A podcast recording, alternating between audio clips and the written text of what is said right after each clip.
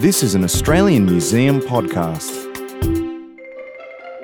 Welcome to Live Talks at the AM, recorded in front of a live audience at the Australian Museum in Sydney. I'd like to welcome you to the Australian Museum and acknowledge the traditional owners on the land on which the Australian Museum stands, the Gadigal people of the Eora Nation. I pay my respects to their elders past, present, and emerging. And to say, introduce myself now too. I'm a creative producer here at the museum. My name is Sue Saxon. So here we are at the final session of the 2019 Lunchtime Conversation series. All good things must come to an end, at least temporarily, and it's been terrific to share these inspiring sessions with you. From irrepressible raconteur Tom Keneally through to Francesca Cubillo's deep engagement with the life and art of Albert Namatjira last week, we've learned so much about this selection of extraordinary individuals who comprise the 100 treasures of the Australian Museum in our award winning Westpac Long Gallery next door. So we close the series as we began with an Australian whose national and international accolades are almost too numerous to list. Come on in.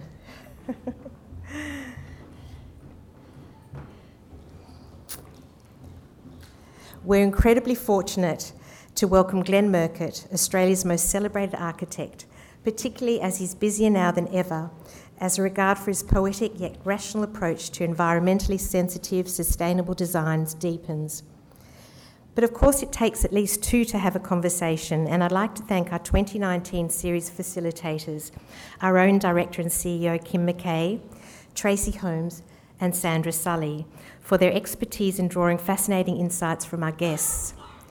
Today, we're delighted that Sandra is joining us once again, and she's um, so passionate about people and their stories in her work as a Network 10 journalist and broadcaster and also in the significant role she plays in the community on the Hockey Australia and Walkley advisory boards as an ambassador and co patron for Spinal Cure, Adoption Awareness, Do Something, and Multiple Sclerosis. So stay tuned, subscribe to our newsletter, and I look forward to seeing you in 2020 for our next series. For now, we look forward to your questions at the end of the session, so please join me in welcoming Sandra Sully to introduce Glenn Murcutt to you.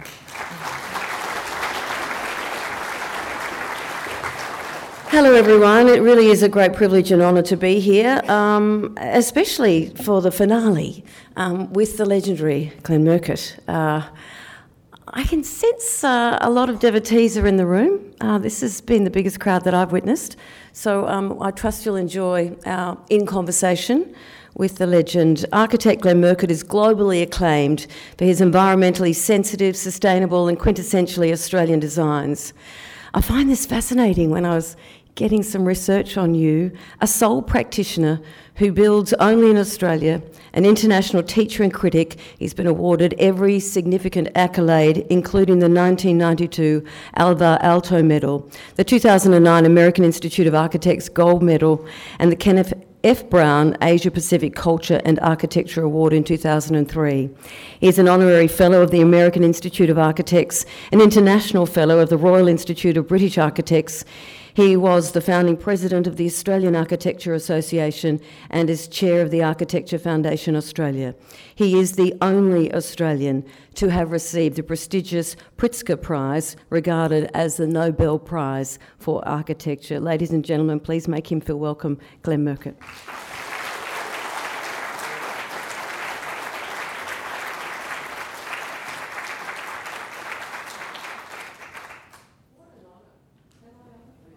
Am I on? I'm on. What an honour it is to meet you. Well, uh, Sandra, I see you every night, so uh, I, I, clearly I'm not putting, putting maybe, you to sleep just yet. Maybe the honour is mine to, to actually finally meet you. Um, look, for someone who's grown up in Australia and, and uh, in the 60s, um, to have seen architecture uh, come to life in such beautiful design, and, and you all, I think we all know when we don't like something don't we? We know what we don't like. How did you work out what you do like? Well, most people don't like change. That's for, for the start. So That's true. Most people, um, let me tell you, in my early career, uh, I had protests against my work.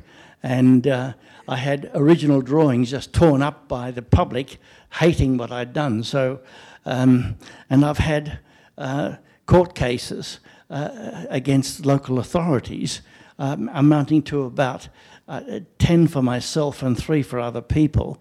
And uh, fortunately, of the 10, um, I've had it received my way. So uh, it's a really interesting area to be working because one is also working with the legal profession. And it's, it's very important to argue the case for what one has designed. And if one is totally committed to a way of thinking, then that can be articulated quite well. So you found your voice in needing to articulate that and sold your vision. Yes, um, I'm very determined, um, needless to say. Um, uh, I, I know when something is reasonable, uh, I know when I'm doing something that is appropriate, uh, I know when I'm pushing boundaries. And I think in this world, um, to push boundaries is really important to be able to see the potential that goes beyond the known. I love the whole process of discovery. I don't create, I discover. And the discovery is wonderful. Any work of architecture that exists, and I'm not talking about building, I'm talking about real architecture, it was there to be discovered. And any work that has the potential to be there is our role as architects is to discover it. And there are many solutions, and there are a few very good solutions. And then we get to share your discovery. I hope so. Um, some people might think uh, they'd prefer not to be sharing that, but uh, uh, on the whole, I think that the work, let me say that I used to have these court cases up till about 10 years ago. Now, it's either I have compromised terribly in the last 10 years or council has got better. You know what I found really interesting when I was reading up about you is um, you grew up in Manly in a noisy, vibrant household with four siblings and seven pianos. Mm. So, what impact did this have on your decision to become a sole practitioner? well, um, uh, I have two brothers and two sisters. Uh, one brother uh, is a really fine classical musician, did his licentiate in London and his Amos in Australia. I completed uh, my seventh grade and started studying my Amos uh, when I started architecture. And after I got into the university, uh, my father said to me, Look, son, when I was your age, I was swapping fish hooks for coconuts in the malaria infested swamps of Papua New Guinea, living on the smell of an oily rag. Now it's, I've looked after you for 18 years. You're on your own. You pay your own way to university.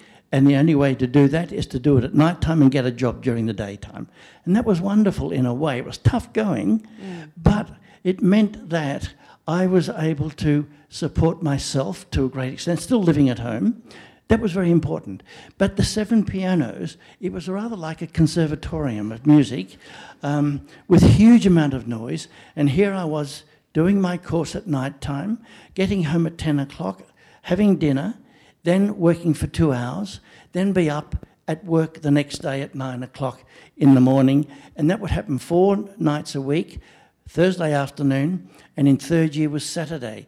So I needed some level of peace I felt.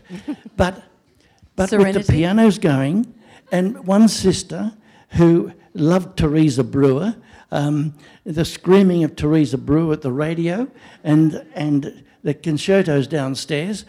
It was very difficult, but what it taught me was the was to be able to concentrate in spite of all the distractions around me.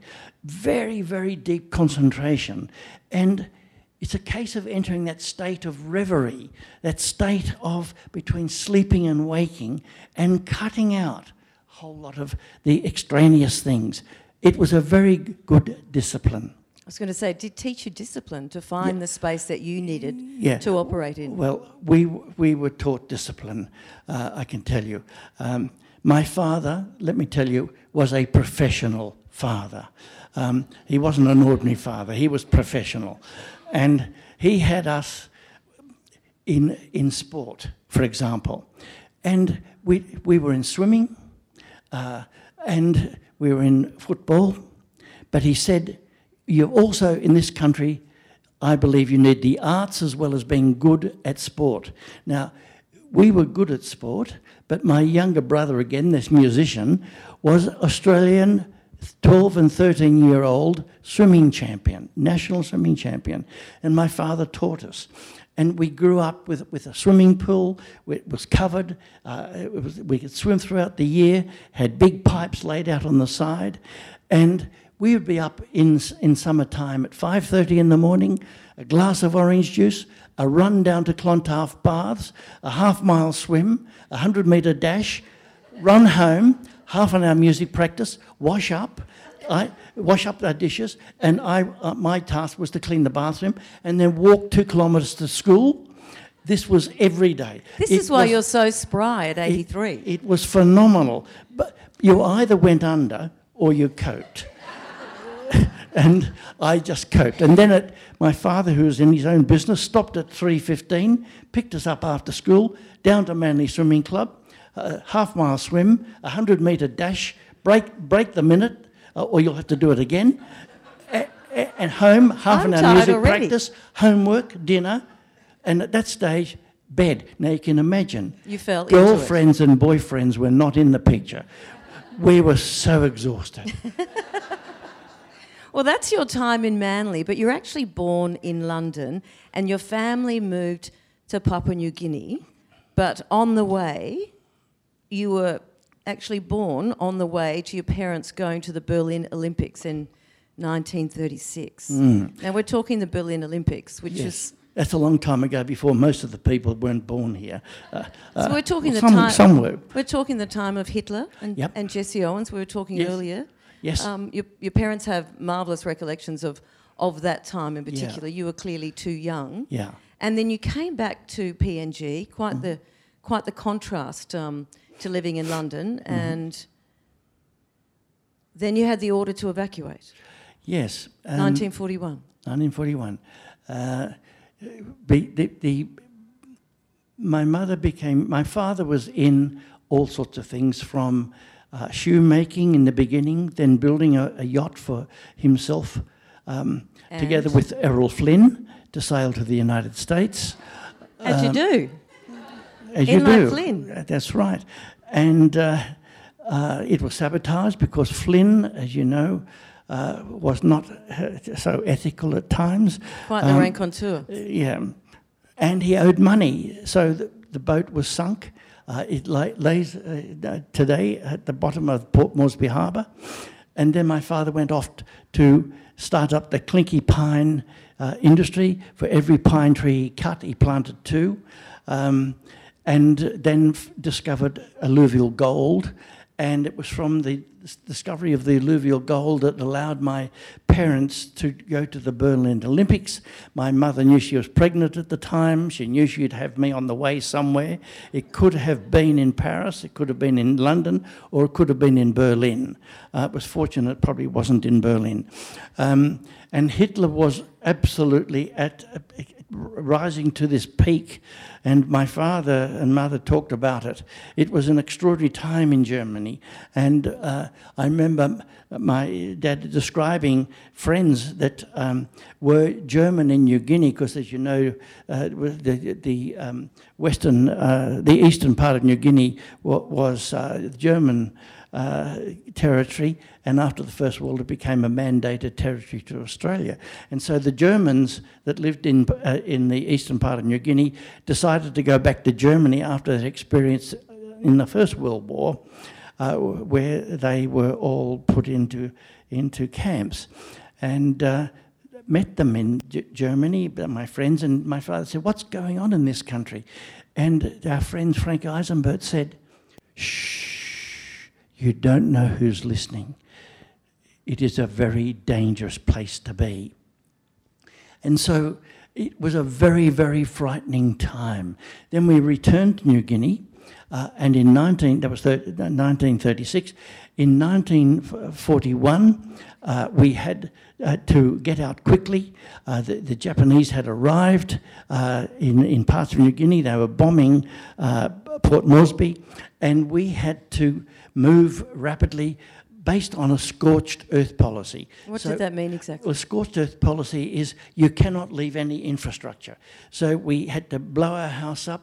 We had to blow up our water systems, blow up our small swimming pool. The whole thing was quite terrifying. And then, very quickly, from Surprise Creek, get a plane out to Rabaul, where we met a ship that was all camouflaged. It was unbelievable. I remember now. I remember this very clearly and we, as, as we came down at night time, all the lights had to be out. We were told the Japanese submarines were in the in the um, uh, Barrier Reef area and between the Barrier Reef and Papua New Guinea, and they are attacking passenger ships. So it was a terrifying experience coming to Sydney. But what a contrast of coming from the jungles of, of New Guinea to suburban Manly, where in New Guinea we had aircraft to deliver the mail, which sounded normal, but there was a Gipsy Moth where the co-pilot would throw the mail out of the out of, out of the plane on a big tail that would sit on top of the kunai grass, and I remember this. Uh, and the, uh, the, the kids that looked after us, they were only 15, 14 and 15 year old kids, Minja, Asika, Wallen, and Quack. And we all, they, they spoke pidgin, that's all I spoke was pidgin English. A fantastic time of my childhood. It was an extraordinary time being raised by my family as well as my extended family. These four young Papua New Guineans was a remarkable thing. And it was a huge loss when I came to Sydney when everybody was white, whereas where I lived, everybody was black. And so it, where I lived was all forest, and where I came to, there was no forest, just a few trees. It was an amazing contrast. And the postman, instead of coming by an aeroplane, had a had a uh, bag on his back. Uh, it was the contrasts were phenomenal. But hugely significant and influential in shaping you mm. and your journey. Yeah. Um, what it did was, uh, I was terrified that my father had destroyed uh, parts of New Guinea, uh, particularly in the gold mining, which can be a devastating activity. But I went back there 30 years ago when I was uh, just under 50, and uh, I have to say that it was in beautiful condition. Um, the, the river was perfectly good, there was no sign, and I realised that alluvial gold, when being extracted carefully, does very little damage. It's, it's extraordinary. Now, the influence was that care my father took of the environment.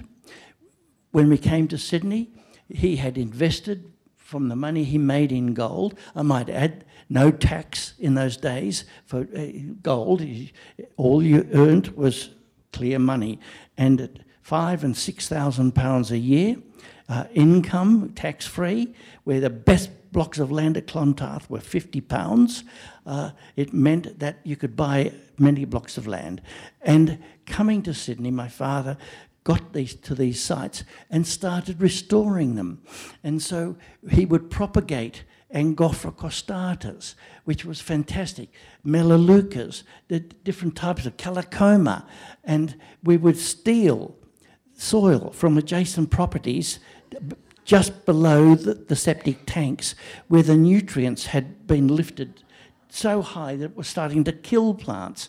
So he propagated these plants, putting them in the oven, firing the seeds, and then planting them. And the beautiful thing is that they all grew to about a tube stock size. He put them, he had them in a, in a little pot, and he put a botanical name on these plants, and then at night time we'd go back to exactly where the soil was that we'd taken, and he put it back into that soil where it was taken. And if you look at the hillside at Clontarf now, in the gully area from Cabbage, from, from the, the, the, the, the, beach at Cabbage Tree Bay, you'll see the whole hillside filled with Angophora costatas.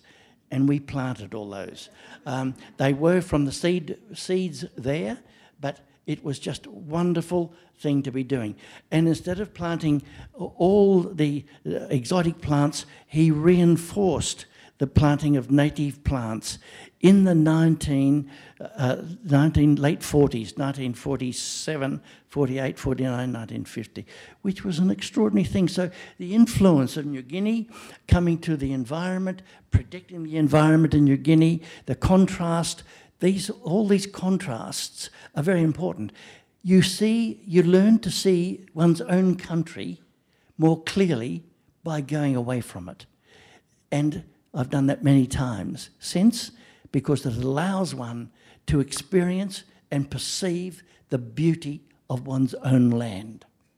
Now, I think in the time since uh, you talked about your father, we all have a, a, gratitude to our parents and, and the values they instill in us. But I sense with you, you have a great respect for your father's practicality as well as his love for the environment. Mm. He gave you a, a deep inner strength to appreciate it all before you. Yes, well, that's very true. Again, part of that discipline meant that um, during school holidays, instead of going to the beach and like every other kid and having girlfriends, um, it had to be into the factory doing joinery. And so I learnt to make all the types of windows, box. Frame. This is the age from age 13 on uh, box frame windows, casement windows, uh, every type of window you could imagine. And um, also, I learnt the whole business of trade in carpentry. I built our house with my father, together with my younger brother. We bent the reinforcing, we mixed the concrete, we laid the concrete, we put the steel on chairs. We did it all and we built all the trusses in the factory. So I learnt the process of construction from the age of 13 to the age of 18 when I started university. So when I entered university, I had a very good rounded experience in construction, um, in from bricklaying to steel making, and that allowed me then to start to build myself racing sailing boats. And so, as you do, as you do. Um, but a fabulous foundation for architecture. It's fantastic. And just by default, this was your upbringing, and and. Well, let me say this as well. Uh, he saw that I I loved drawing. He saw that I loved buildings, and so he had been uh, receiving architectural record, architectural forum uh, from the United States, uh, which you devoured. Which I didn't devour. He put in front of me and he said, This is a really important building. Read this, son. Uh, this, this, will give you some insight into the work of Mies van der Rohe. And I'd read it and uh, he'd then get me and I'd have to answer questions. And if I didn't get the answers right, son, read it again until you get the answers right. You've got to understand the principles. There's no good looking at the building as an as a envelope. Look at the principles underlying that design so that you understand the rational background to it. That's really important. So I did. And so I, I was taught um, the, the, the, the rudimentary elements of architecture before I started. Before, before you even realised you wanted to be an architect? Well, I was guided into it in many ways but I didn't, I didn't refuse the idea because I thought it was pretty good. Because he used to say to me, "Look, you're going to be 50% inside doing drawings and working, and 50% on site. What occupation gives you inside, outside like that? And it's creative." He sold it to you. He sold it to me very well, and I'm very pleased. I might add. So you began part-time studies in architecture at the University of Technology in mm. 1956. Where building construction teacher Noel Beasley took a novel approach to the subject. Why did looking at continuity in nature appeal so much to you? I think that's a daft question given what you've already told us. Yes, but, but it did really appeal to you. It was really important because in first year it was like this room here, and down the middle there, all of you went to one of the teachers, and all of that went to Noel Beasley. And all of those group had to do building construction which included a two story house that was brick veneer and it had to be documented in the three terms, three 13 week terms. Beasley said to us, That's what we required. We'll do that in one term, 13 weeks. You can get it all done. I'm going to give you other things. And the first subject will be continuity in nature discuss. So we had to look and understand why, for example, a grass, piece of grass stood up how does the how does the um, um, uh, Moreton Bay fig cantilever so far? And what does it do when it gets beyond that? It sends down aerial roots to support the branches. And, and how, does a, how does a spider web spun? And how does it work? Uh, there are several threads that come from a spider, and the, the, the, the, web is absolutely fantastic. And the dimension of space is the distance between the spider's legs, and it can sp- spin uh, uh, from its back out, and that gives you this. The first thread goes out, and then other threads go out, and it starts to connect these up, and then it starts and starts to move out, around it, which is just fantastic. Now, this was continuity in nature, in the whole, and we, then we had to draw do, do sheets and sheets and sheets of drawings of showing continuity in nature. Then, second term came, we thought, what's coming next? He wouldn't tell us. Having understood continuity in nature, discussed the relationship of the built environment in structures, relying on continuity in nature. So, all of a sudden, we went to aircraft wings. Why does an aircraft wing flap? Why doesn't it stiff? Because, because the flapping allows the, the forces in the, the material to take up the energy that's being thrust on it to move and it doesn't break, which is the same as the Moreton Bay fig and trees that move out. And it's why you allow in sailing wind to spill from the sail before you start to move off into power. Um, they're all these same sorts of principles. Then we, we, we looked at the spider's web and we looked at catenary curves and bridges. I mean, it was fantastic. It sounds to me like he really exploded your sense of curiosity. Ah, oh, look, curiosity is a really primary aspect of, of our being. human being. It is really primary. Curiosity not only killed the cat, but allowed us to carry on and discover. And curiosity gives you the background principles to pursue and discover.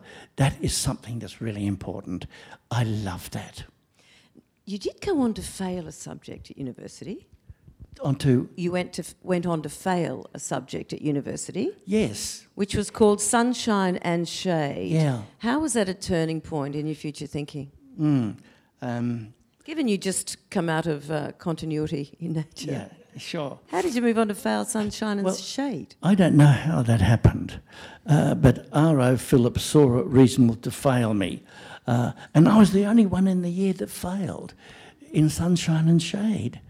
And I couldn't believe this. I mean, there was more than sunshine and shade. There was all about looking at black bodies and reflective bodies and heat gain and heat reflection and all those other things. I wasn't bad at it. And I don't know how I failed. It may well have been a mistake. I don't know. Um, but I repeated by carrying, carrying it together with all my next year's subjects. So I didn't have to repeat the year, I just had to repeat the subject. And I did very well the next time, extraordinarily well. So who knows? But it reinforced for me the importance of one aspect of design. Now, we talk about sustainability today. I don't talk much about sustainability at all, but I talk about responsibility. Sustainability is part of responsibility. It's responsibility to the planet, it's responsibility to the site, it's responsibility to the client, it's responsibility to the materials.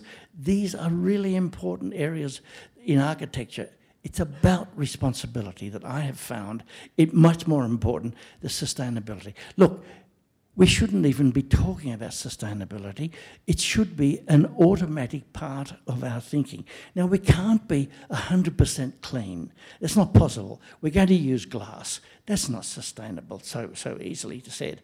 If we use brickwork, initially it's not. But if you lay it in lime mortar, as for example, the alteration I did on my little semi detached cottage in Sydney, then you can take the bricks down, you can scrape it off with a bolster very quickly, and I cleaned them myself about uh, 13 years ago, uh, uh, thousands of them, and the bricklayer reused every brick that I took down, added more lime to the mortar and we lost nothing.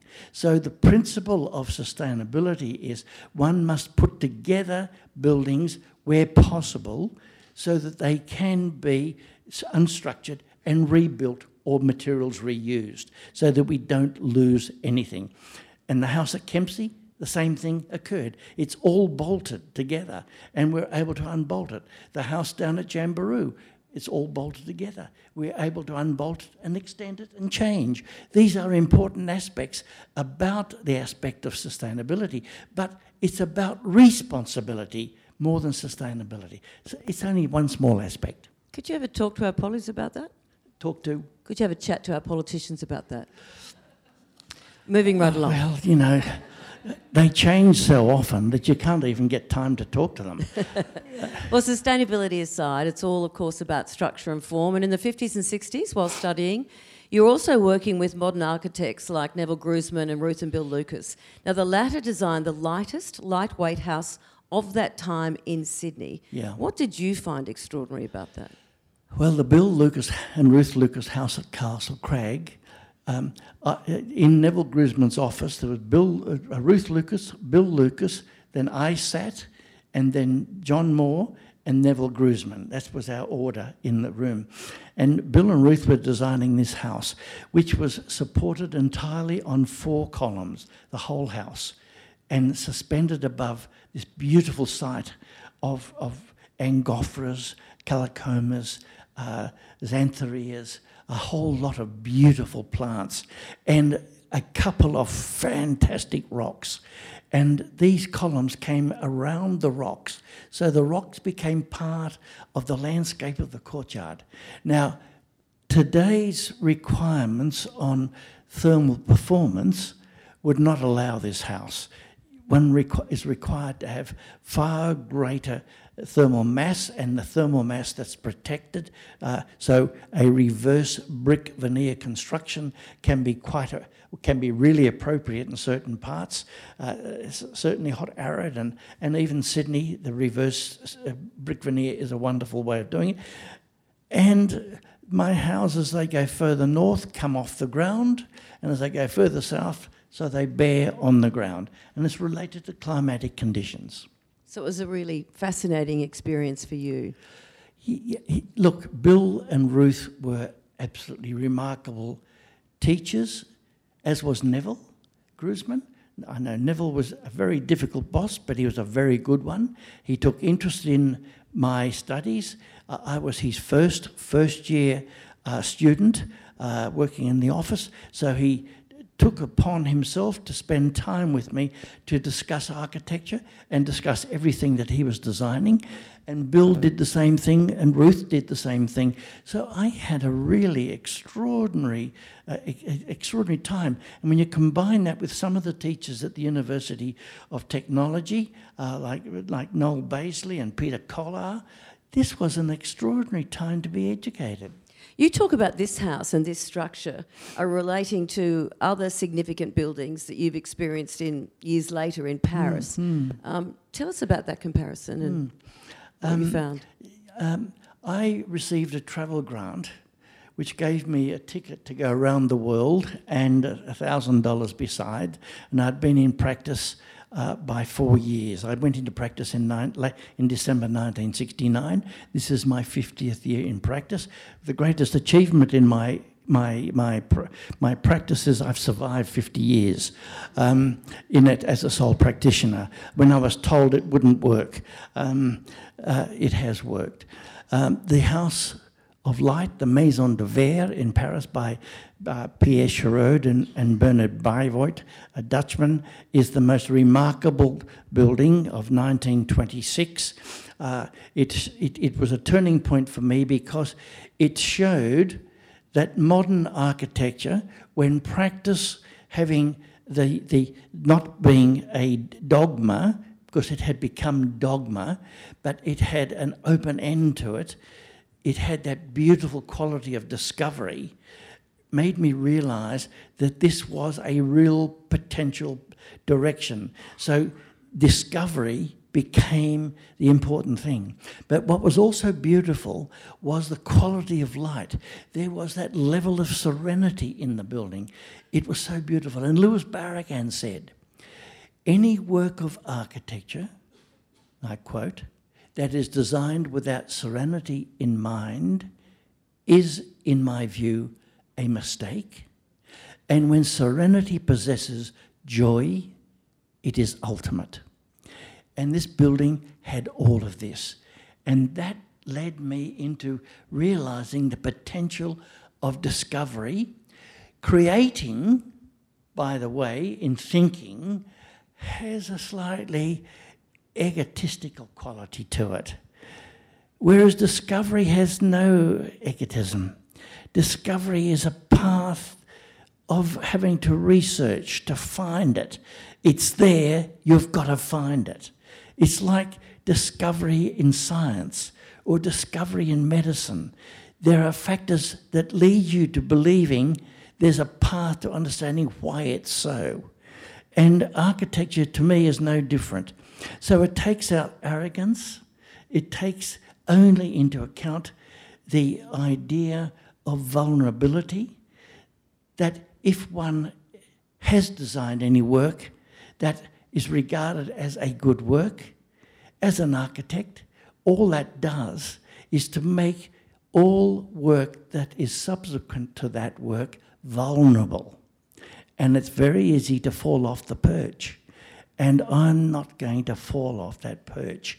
And it's because I'm a sole practitioner, I don't have to do things that are less than I'm capable of.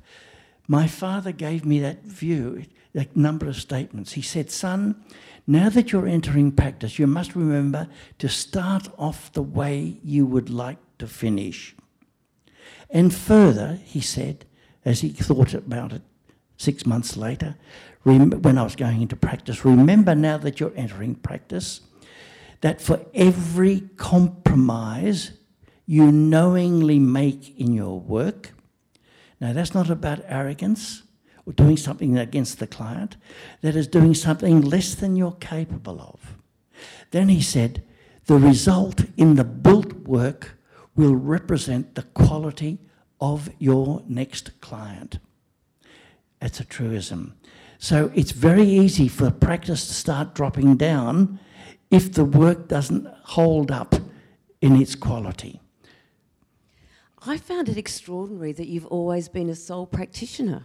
I would have, you know, you, you often presume there's architectural firms and, and you, need, you need that creative uh, jousting of ideas to, to end up with the final acclaimed prize or product. And yet you've been able to successfully negotiate the space as a sole practitioner. That can't have been an easy road. Uh, talk to my family about that. Um, uh, it almost turned my late son uh, of being an architect. He saw how hard it was to do things really properly. But let me say that there's a great joy in it as well because, you know, at a given point, you know when you've cracked that code. And it's very exciting.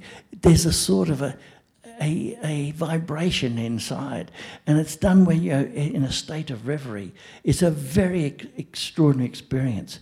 Now, I decided to become a soul practitioner. My father giving me warning never take on partnership. Remain small if you can, and if you can do it yourself, go alone. Why didn't he like partnership? Um, he had had a, a, a, number of partnerships. Without exception, they had all failed, even to the point where, as a builder, he would look up the weekend paper when he was looking for something and he'd see the partner he had had had had their concrete mixer for sale privately, and uh, he said, "This is just impossible. I just can't. I can't deal this way." So he remained a sole businessman as a builder. Didn't have, decided not to have any more partners in it. But what it gave me was great flexibility as well as commitment, huge, 100% commitment almost. But it gave me the flexibility that I could go and I was invited to give lectures in America and Canada and South America and Europe uh, and, and uh, Africa. And it, it, it was a, a marvelous flexibility. And I was able to teach at Yale and UCLA and, and Washington University and, and St. Louis all over the world to teach, going away for 10 days at a time, coming back for six weeks, go back again. But each time you travelled, you saw. Exactly. And it took me away from my own land mm. that allowed me to see it every time fresh and freshly. It was so beautiful experience coming back. And when that Qantas jet landed down on its sometimes three points, sometimes two points, sometimes one point landing, uh, there was a lovely feeling touching back to Sydney. I just love being at home. Can I ask you, mm. when I fly into Sydney, we've all got our favourite view out the window. Yeah. You know, I love seeing the red roofs and I love seeing the backyard pools. At the right time of year, I love seeing jacaranda everywhere. What's your favourite view as you fly into Sydney? Um, well, it probably is uh, around about springtime, mm-hmm. and to see the flowering plants is just marvellous. Um, a little later in the year, flying in around about uh, late November, up to about Christmas time, all the Angophora costatas in flower. And remember, the Angophora costata has one of the most highly perfumed, honey like scents you'll ever get. Put your nose into Angophora costata flowers. I'm going to have to go back December. and look this up. because I think I'm the only person in this room that can't visualise this plant. Am I alone? I am alone. Oh gosh. Okay. okay. okay. Feeling terrible. It, look, it's known as uh, the Sydney apple gum or something like that. I'll know Red, it when I see it. Well, it's, it's, it's, a beautiful pink bark. It's almost flesh-like. It's almost human-like. It's a tree that grows in a, a crevice in a rock. It'll send a root into the rock and survive. And when the water dries up, the end of that branch will die and shoot out again. And so the branches are all over the place. They are so beautiful. They are the most magnificent tree you'll ever find in the world. They are beautiful. There's a lesson for me, isn't there? Um, now, no architect can operate without a good client. That's what role right. does the client play? Yes. In in your world. Yeah. My father again gave me Mies van der Rohe's quote. With every good building, there was a very, very, very good client. And a good client is not a client that gives you the run, uh, let you do what you want. A good client can be very tough. A good client for example, I had one client um, for the house at Mount Wilson, uh, clients, I might say. Um, I can give you the name is Geelum and Sheila Simpson Lee, uh, amongst the best clients I've ever had, amongst the probably the toughest client I've ever had. Um, it was really difficult. Every design decision was a challenge everyone. And at the end of the job, he came on every site visit with me. Towards the end, I was really like a son to him. They didn't have children, and he'd walk, he's up to my shoulder, of, of a Chinese background, uh, first generation born Australian, and arm in arm, he'd walk with me and just say, this is just so wonderful. I just love it. And I love coming on these site visits with you. Anyway, my builder rang up towards the end when we were putting in the firefighting pond. And he said to me, Look, we can increase this by a couple of metres and we can go down another three quarters of a metre because the rock is very soft and we can get, we got good bearing. I've tested it's going down. The rock is bedrock, and we'll get better volume. I said, okay, uh, Tony, a Dutchman, beautiful, wonderful Dutch builder. I said, I'll come up and check it. I went up, said, yes, let's go ahead. Now, this was this was on the Monday. By the Wednesday or the Thursday site visit, Geelum came up with me and he looked at me and he said, This water element is longer. And if I might be right, it's deeper. How did that happen? You didn't discuss it with me. At this stage, I was so tired of the discussion about every design element. That should be your domain. So I said to Geelum, Do you like it? He said, I love it. I said, Well, that's all we need. Late, I said to him, Why did we have so many arguments? Well, he was the Dean of uh, Economics at Sydney University, retired. Frustrated architect, clearly. And frustrated architect. He loved architecture. He could draw perspectives. He was fantastic. And he said, when we have economic theory, we put it up and we all argue it out. And when you put up a, a design element, I put up the argument, and some of them fell over for you, and others didn't fall over. And I knew when they didn't fall over, you were very serious, and when they did fall over, you weren't quite as serious. Well, I said that wasn't quite the case. I gave up on some things that I really would have liked, but I got so tired, Geelum. I was really tired.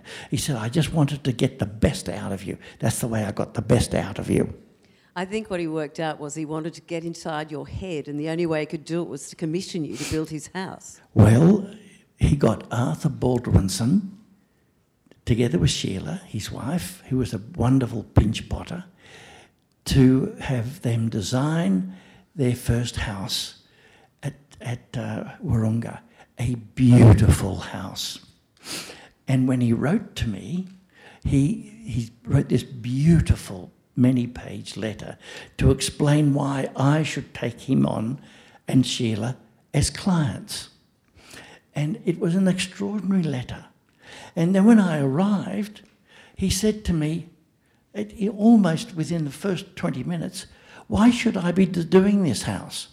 And I thought, so Christ almighty, um, you've asked me to do it. You've told me why I should take you on. Now you're asking me why you should do it. And I thought, this is a really weird question. I've never been asked by a client who, who asked me to design a house, why should I do it?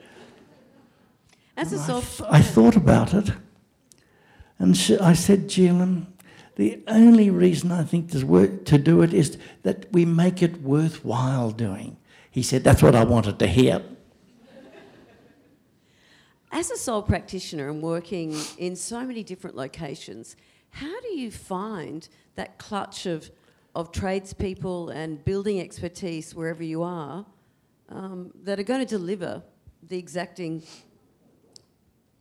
detail yeah. that you need? Yeah, it, it can be difficult, but very often, when, for example, in uh, houses in Kangaroo Valley and Jamberoo, in both places, I was able to uh, have the client determine who were the best builders. So I'd go and interview them. I was able to able to uh, see that they were fantastic. I saw their work, and that allowed me to actually be able to work with them in a beautiful way. And so I've had found builders in in Gosford, uh, in Newcastle, in Kempsey, in the southern region, in Kangaroo Valley, in in Northern Territory, everywhere. I found builders. And the lovely thing is, they, the builders bring their families down to see what they're building, which is. With you? Y- yes, yes, yes, which is wonderful. Mm. So they're so proud of the work. They love doing it, which is a nice thing. Now, you're busier than ever, Glenn, currently designing the 2019 MPavilion mm-hmm. opposite the National Gallery of Victoria. What sort of opportunities does a commission like that provide for you? Yes, well, you may know of the wonderful Naomi Milgrom from Melbourne. Uh, Naomi is a great philanthropist, and uh, she puts up money every year uh, for the last five years and for two more to go to design a pavilion for cultural events. Now, we discussed in the beginning this issue of designing a pavilion, and I said, in so doing, one must go out and experiment. Now, in French, uh, the pavilion is related to the papillon, uh, which is the butterfly. Um, and in English uh, background, it's the tent. And so it's almost not there. The butterfly is almost not there. Uh, the tent is almost not there. So I've designed a building that I can't too talk too much about because it's not going to be released the design until July, August uh, period. And so it's a very light building. I'm dealing with materials I've never worked with in my life before. There's a lot of experimentation in it for me. Um, and uh, I'm looking forward to being it being a, a pavilion that's going to allow the performance of many activities that addresses the river, that addresses the gardens and addresses the city. And it also addresses the climatic conditions where the southern side will have systems that come down to protect it against the winds from the south that can turn cold um, and in summertime so that the sun is not going to come into the building where the, where the performances will take place. Um, and in wintertime, when it moves, because the building will move to another final place where it's be gifted to some organisation. And so I will be working with Naomi for the siting and selection so that the building is oriented properly uh, towards the climatic conditions of Victoria. You're a man of mystery. That's not fair to tease us like that. We can't wait to see the designs. well, We've no- only got to wait a few more weeks. No, two to four weeks still. Two to four yeah, weeks. Yeah, yeah. All right. Um, look, ladies and gentlemen, I'm, I'm mindful of our time. I'm sure there's lots of questions in the audience. Would anyone like to ask Glenn a question or five? This one up there. Yes.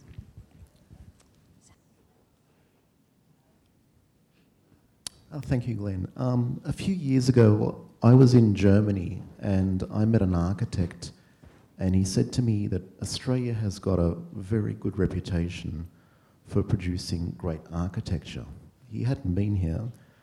Um, my, my question is if we have such an abundance of talent and we're one of the richest countries in the world, why is architecture in Sydney so ugly? That's a That was a collective question, uh, I think. Yeah, yeah, collective question. Um, Would, would you describe it as ugly? um, a lot of it is. Not all of it. Not all. No, no, not all of it. Uh, some, some of it is actually very, very good. Now, you may not think so, but um, the work of the late Harry Seidler, there's some work that he's done that is very, very good. The work of Sydney Ancher is very, very good. Arthur Baldwin's, Bill Lucas, Neville Gruzman, there are a whole lot of very good architects. But the real problem, I can tell you why it is. Um, the architect doesn't own the land. I go back to Mies van der Rohe. With every good building, there was a very good client. And if the architect's client is a developer with a value system that is only about making money, then you get what you pay for. And there are, are too many buildings where the value system is not that good. A younger architect in this city, who I believe is doing really fine work, is Angelo Candalepas. He's only 50 and doing some very fine work in the city. Um, but it goes back to the client base. Angelo is by his name is Greek, and the developer he's working with, uh, his background is Greek. And together they have a value system that wants to do very good work. And if the city council then approves that work, you will get a good building. On the other hand, if the authorities don't allow it and refuse it, you've got problems. So you've got to have all the way along the line a, a group of people who understand the quality of the work and who can approve it and, and will approve it. And then it's got to be built by the developer very well. And the real issue, it is about the, the developer. For example, Angelo, Wendy Lewin, and I were doing a project out western suburbs. And we've believed that we're having to do some very good new quality, good quality new type housing. And the developer finally said, I can make more money. Not that he wasn't going to make enough money, but I can make more money in the, the same way as everybody everywhere else. Now, it is my view the work going on in some of this mass housing is worse than the worst buildings you'd speak about in Sydney. I think some of it is frankly, I, I would die living in that environment. I would, my, my spirit would be starved, my, my intellect would be ending up in poverty. I just could not possibly, possibly live there. I, I just feel so sorry for what's happening. And the government has the, that, that has the responsibility to make sure the designs are better. Don't you think, Glenn, in Sydney, though, part of the problem is there are too many councils? Let's not get into the politics of it, but with a brother that's a town planner, Yeah. um, you know, you understand that every council has its Yeah. own Development control plan. correct, and there's, there's so many development control plans Yeah. that compete with each other Yeah. that sit side by side. Yeah, yeah. And remember, the control plans are supposed to stop the worst, Correct. but they stop the best yes. and don't stop the worst. That is the problem.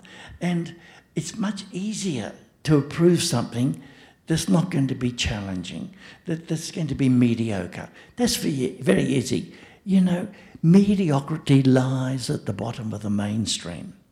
And unless we get a client base that says no to these, this housing, you, the clients, are just as just as at fault at this, because the clients are not. bu- The clients are still buying these things. If you didn't buy them, they wouldn't get built. They'd have to start to improve, or the government legislation would have to make them improve. Now, if I was in control, I would make every site smaller.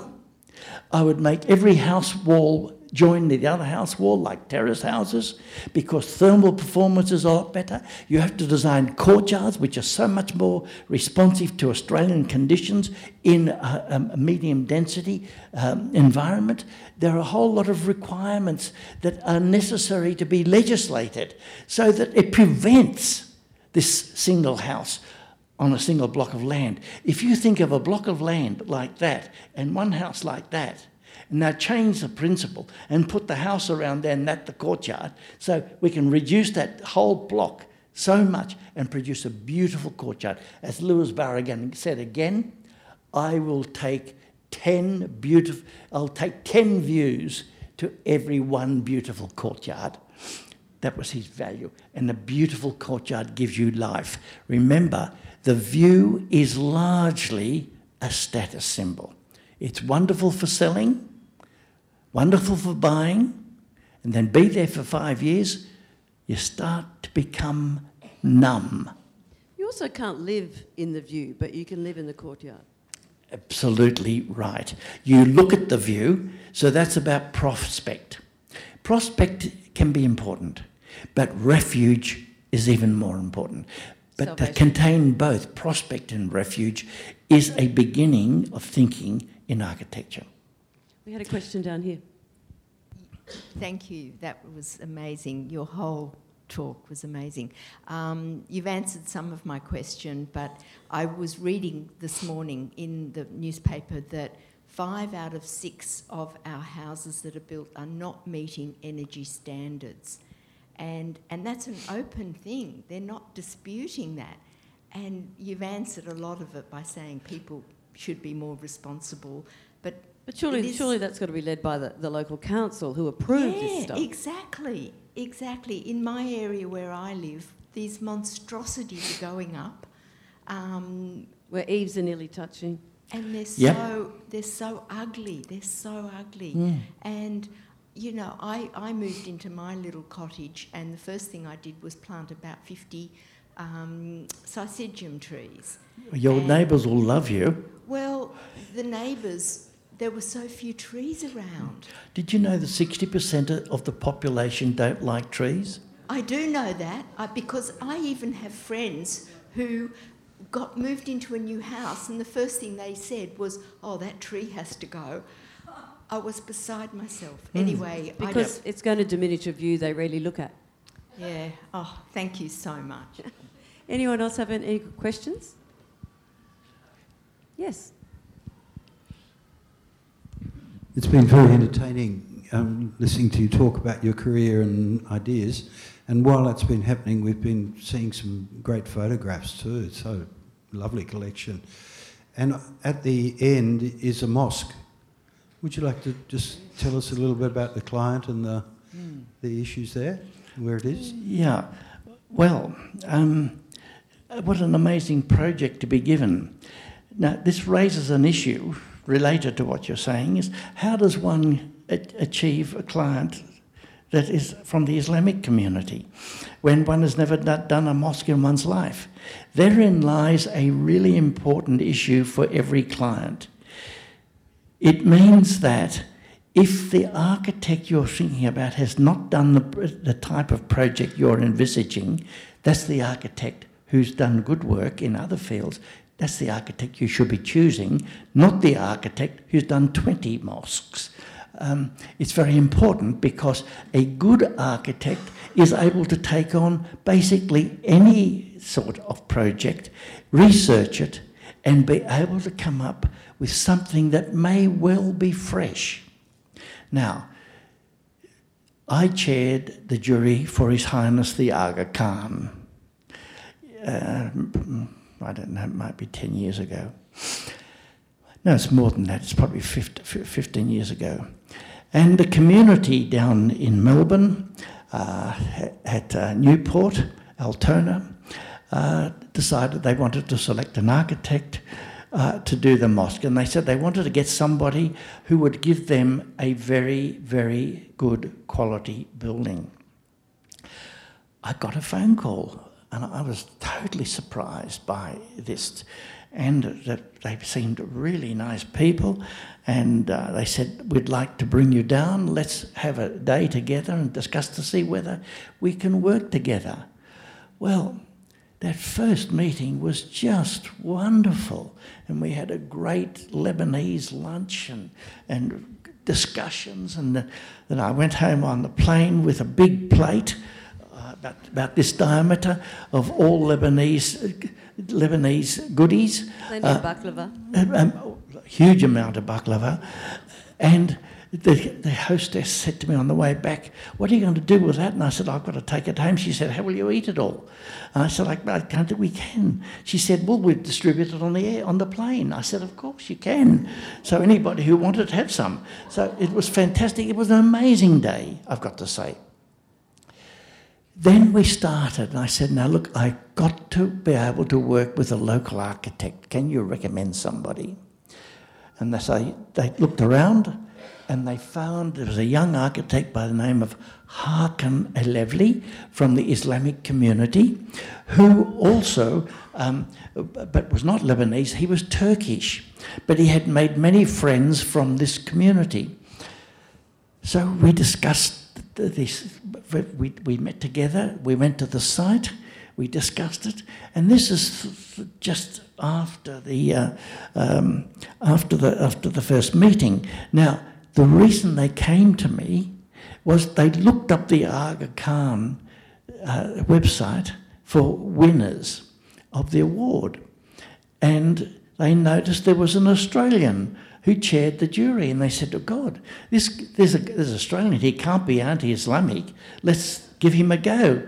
Let's have a look, see what he's done. So I don't have a website, but there's enough on there uh, for everybody else has put on. Um, some right, some wrong, um, uh, some accredited correctly, some incorrected, uh, uh, incorrect.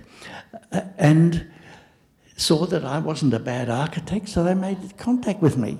And uh, it was the most fantastic experience. It's one of the great experiences of my life to go through that with them. I had many meetings. For example, they wanted, they wanted courtyards, they wanted domes, they wanted minarets, they wanted all the traditional things. And I said, look, if I'm not going to, if you want the traditional things, I'm the wrong architect. I'm not going to be giving you a traditional building in this country because it represents a threat to the community. What we've got to do is have something that you recognise as a building for your faith and that the community recognises it's a building that belongs in this country. And I've got to try and walk between these, these realms.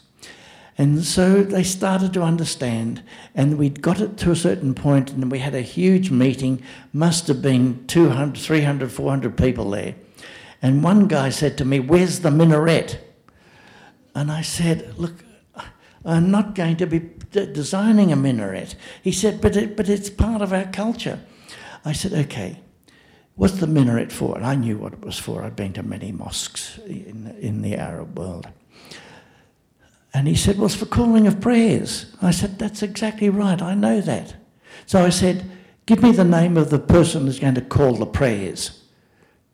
And this guy said, There's nobody going to call the prayers. Well, I said, What is it for? Well, you've got a minaret for calling of prayers and it's not for calling. What's it for? He said, Oh, was just a symbol. But I said, We've got a crescent that's a symbol. Why would you have that? I said, It's obsolete. I said, We once had tails. Do we going to ask everybody to wear tails? And he looked at me and said, Oh, okay, well, all right. Then we've got now just the wall that comes up, and then the minaret, the, the, the crescent on top. And they now are all calling it the most wonderful new form of minaret. They could have asked a nun what was the habit.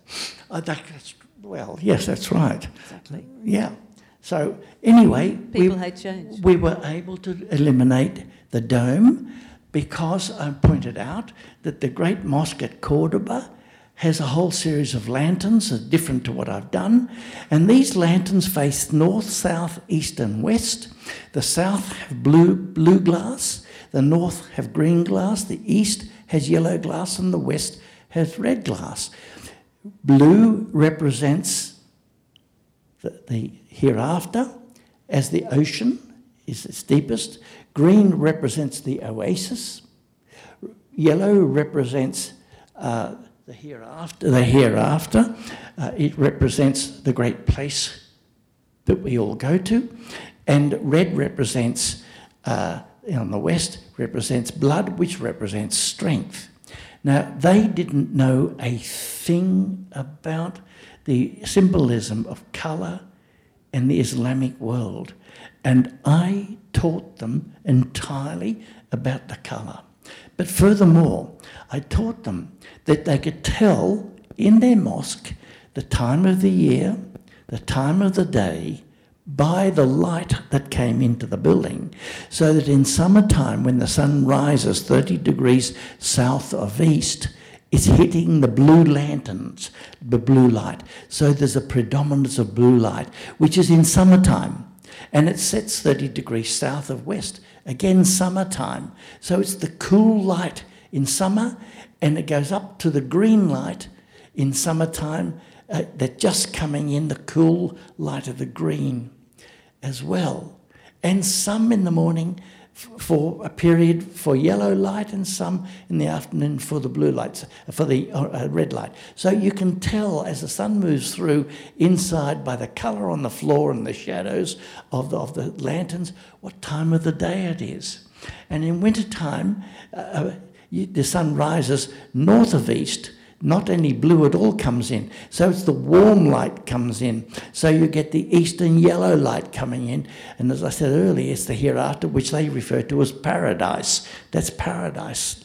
Then the nature, and then the strength in wintertime.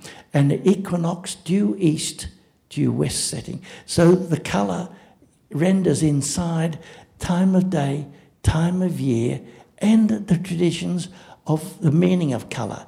So I believe in architecture, one must solve the rational and the poetics. It's the junction of the rational and the poetics. And to discover that is the path, not a creation, it's the path to discovery. Thank you so much for that question. I might have forgotten or missed it. And how much did we just love Glenn's answer? It was amazing.